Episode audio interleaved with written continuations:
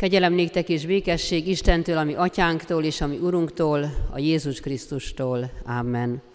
Hallgassátok meg testvéreim, mai vasárnap evangéliumi szent igét, ezt megírva találjuk János írása szerinti evangéliumban, második részben a 13. verstől a 22. a következőképpen.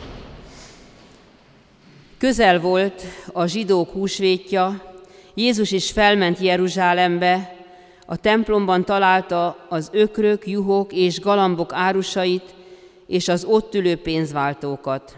Ekkor kötélből korbácsot csinált, és kiűzte őket, valamint az ökröket és a juhokat is a templomból. A pénzváltók pénzét pedig kiszórta, az asztalokat felfordította, a galambárusoknak ezt mondta, vigyétek ezeket innen, és ne tegyétek az én atyám házát kalmárkodás házáva. Ekkor a tanítványoknak eszébe jutott, hogy megvan írva, a te házad iránt való féltő szeretet emészt engem. A zsidók pedig megszólaltak és megkérdezték tőle, milyen jel tudsz nekünk mutatni, amelynek alapján ilyeneket teszel? Jézus így felelt nekik, romboljátok le ezt a templomot, és három nap alatt felépítem. Ezt mondták rá a zsidók, 46 esztendeig épült ez a templom, és te három nap alatt felépíted? Ő azonban testének templomáról beszélt. Amikor aztán feltámadt a halálból, visszaemlékeztek a tanítványé arra, hogy ezt mondta, és hittek az írásnak, és annak a kijelentésnek, amelyet Jézus mondott. Ez Isten írott igéje. Amen. Keresztény gyülekezet, szeretett testvéreim a Jézus Krisztusban. Ezzel kezdődik ez az ige szakasz, hogy közel volt a zsidók húsvétja. Közel van a keresztények, a mi húsvétunk, hiszen két hét múlva húsvét ünnepe lesz. És amikor egy ilyen közelgő terminus van előttünk, akkor az emberben, a felnőtt emberben kétféle érzés feszül. Részben várja, hiszen minden ünnep várakozással tölti el az embert, Sokféleképpen várják az emberek, ahányan annyifélék vagyunk, az ünnepet, a húsvétot is, ki mit ünnepel, ez az a ünnepen. Reménység szerint mi minnyáján Krisztus feltámadására emlékezünk, és ennek az átélését, ennek az örömnek a megérzését várjuk. De ugyanakkor mi felnőttek, már arra is gondolunk, hogy jaj, már csak két hét van, és mennyi mindent el kellene még addig végezni. Ennek a kettőségnek a feszültségében élünk, várjuk, de még tolnánk is az időt, még egy kicsit halasztanánk, hogy mindent el tudjunk végezni. És kinek mi a feladata ilyenkor, de talán ilyenkor elsőre a tavaszi nagy takarítások kerülnek elénk, jutnak eszünkbe, ugrik be a gondolatunkba, és mivel tavasz van már nem csak a falakon belül, hanem a falakon kívül is, akinek erre van lehetősége, a takarítás igénye, vágya, vagy a takarításnak a, tehát hogy a takarításért kiállt már minden. Tehát ott van bennünk ez a feszültség, és azért hangsúlyoztam annyira, hogy a felnőttekben, mert a gyermekek azok önfeledten tudnak várakozni. Ünnep lesz, húsvét lesz, akkor várjuk teljes szívünkkel. Nem véletlen mondja Jézus sokszor, hogy olyanokká kell lenni, mint a kisgyermekek. Levetni azokat a gátló tényezőket, amik az ünnep felé mozdítanak bennünket, félretenni, és indulni az ünnep felé.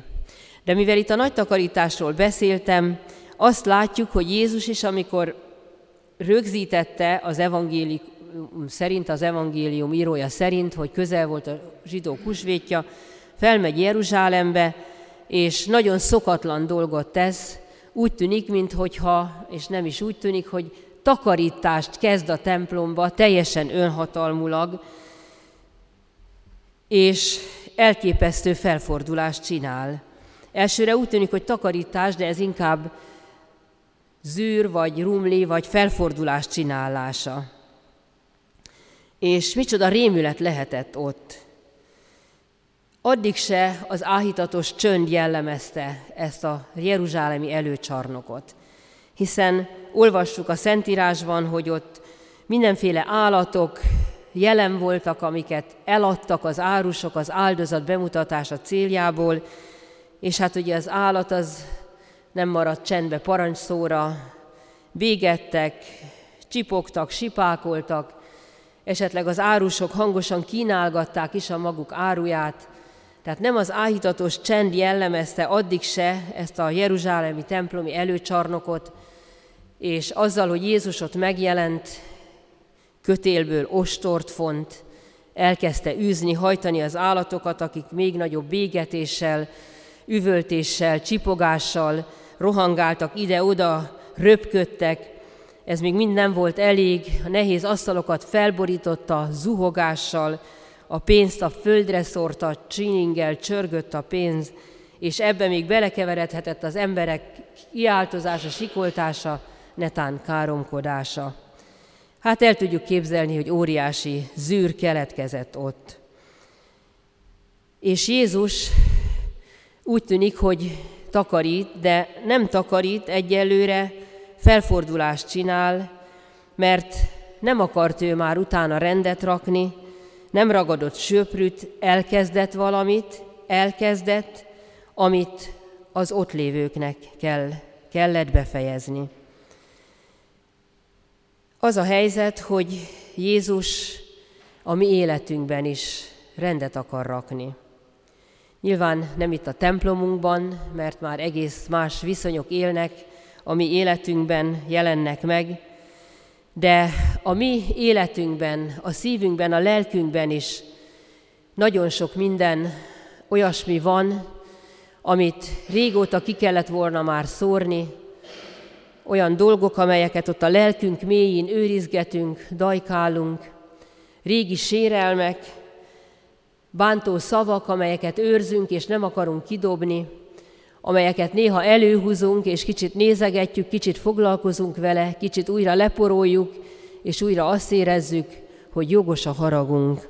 Sok ilyesmi van az életünkben, és ott a Jeruzsálemi templomban tulajdonképpen senkinek nem tűnt már fel, hogy mi történik ott, hiszen évszázados beidegződések alapján mentek a dolgok, az, hogy már az Isten igéjétől, akaratától régen eltávolodtak, az már nem tűnt föl senkinek, egyedül Jézusnak.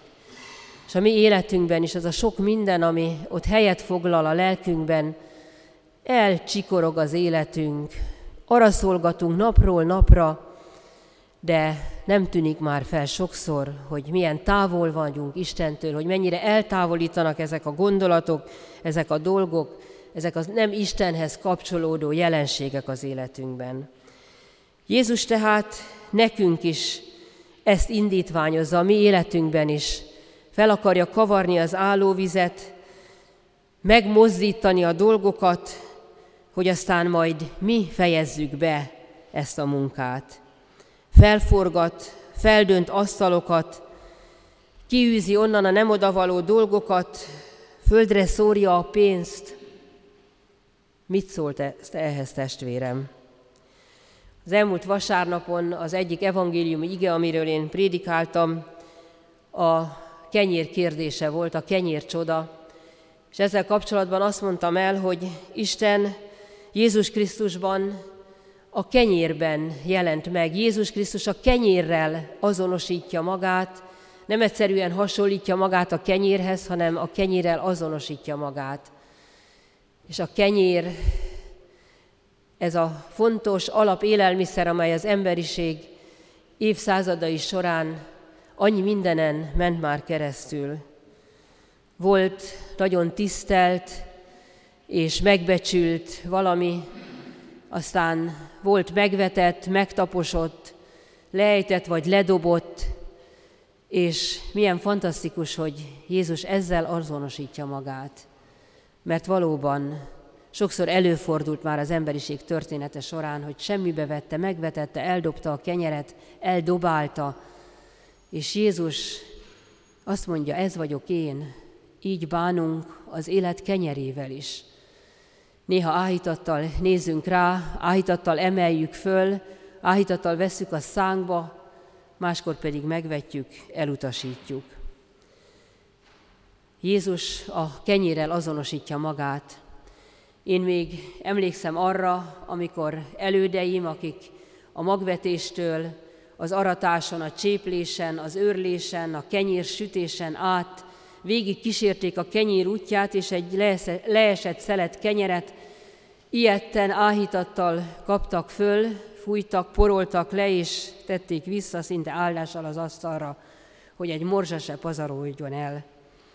Ma pedig sokszor úgy érzem, hogy a leesett pénzt emeljük ilyen ilyetten újra vissza az életünkben, emeljük föl, poroljuk le, és ilyen áhítattal tekintünk rá.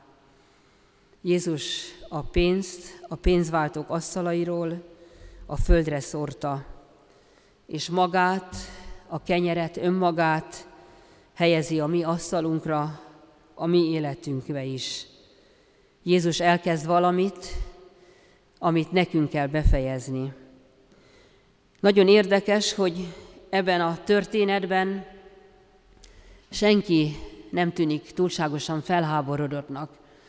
Inkább egyfajta elmélkedésre készteti mind a tanítványokat, mind a zsidókat. Zsidók még néhány kérdést föltesznek Jézusnak, de miután Jézus megválaszolta a kérdést, nincs több kérdés. Ez a fontos, hogy bennünk is elinduljon valami, valami gondolkodás, elmélkedés, Istenhez fordulás, mert Jézus elkezd valamit, minden takarítás egyfajta felfordulással jár, és azt akarja, hogy mi fejezzük be, hogy mi is tegyünk azért, hogy itt belül rend legyen, hogy ő megérkezhessen hozzánk. Arról beszél az evangélium, hogy az Isten templomáért való féltő szeretet emészti Jézust, emészt engem, mondja Jézus. Az Isten templomáról való, templomáért való féltő szeretet. Aztán hamarosan áttér Jézus az ő testének templomáról való beszédre, amely kicsit rejtve maradt sokak előtt, de mi, késői keresztények érthetjük már ezt a beszédet. És itt mi is nagyon hamar megérkezhetünk. Megérkezhetünk oda, amiről Pálapostól is beszél, hogy a lelkünk, a testünk a Szentlélek temploma.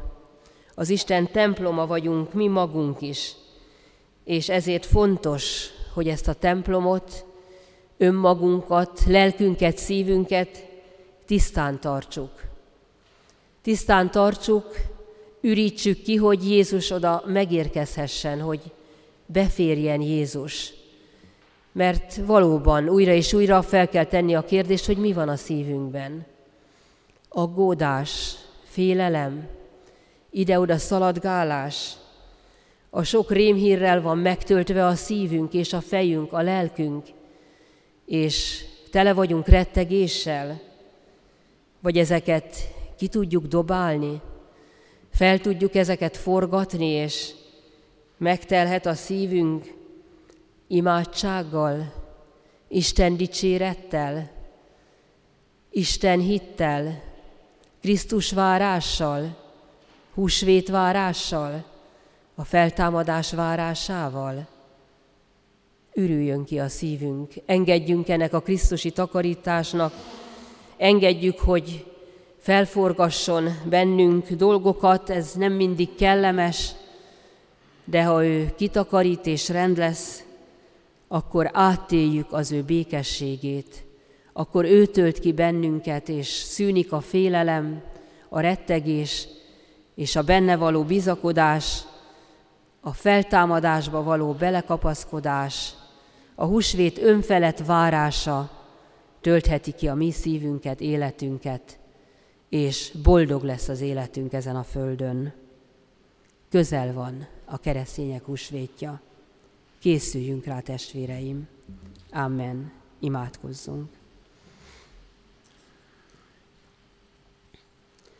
Áldunk téged, mennyei atyánk, hogy nem ítélted kárhozatra az emberiséget, hanem egyszülöttedre hárítottál minden bűnt, hogy egy halljon meg minnyájunkért, ébresz minket élő hitre, hogy többé ne önmagunknak, hanem neked éljünk, az Úr Jézus Krisztus által. Amen.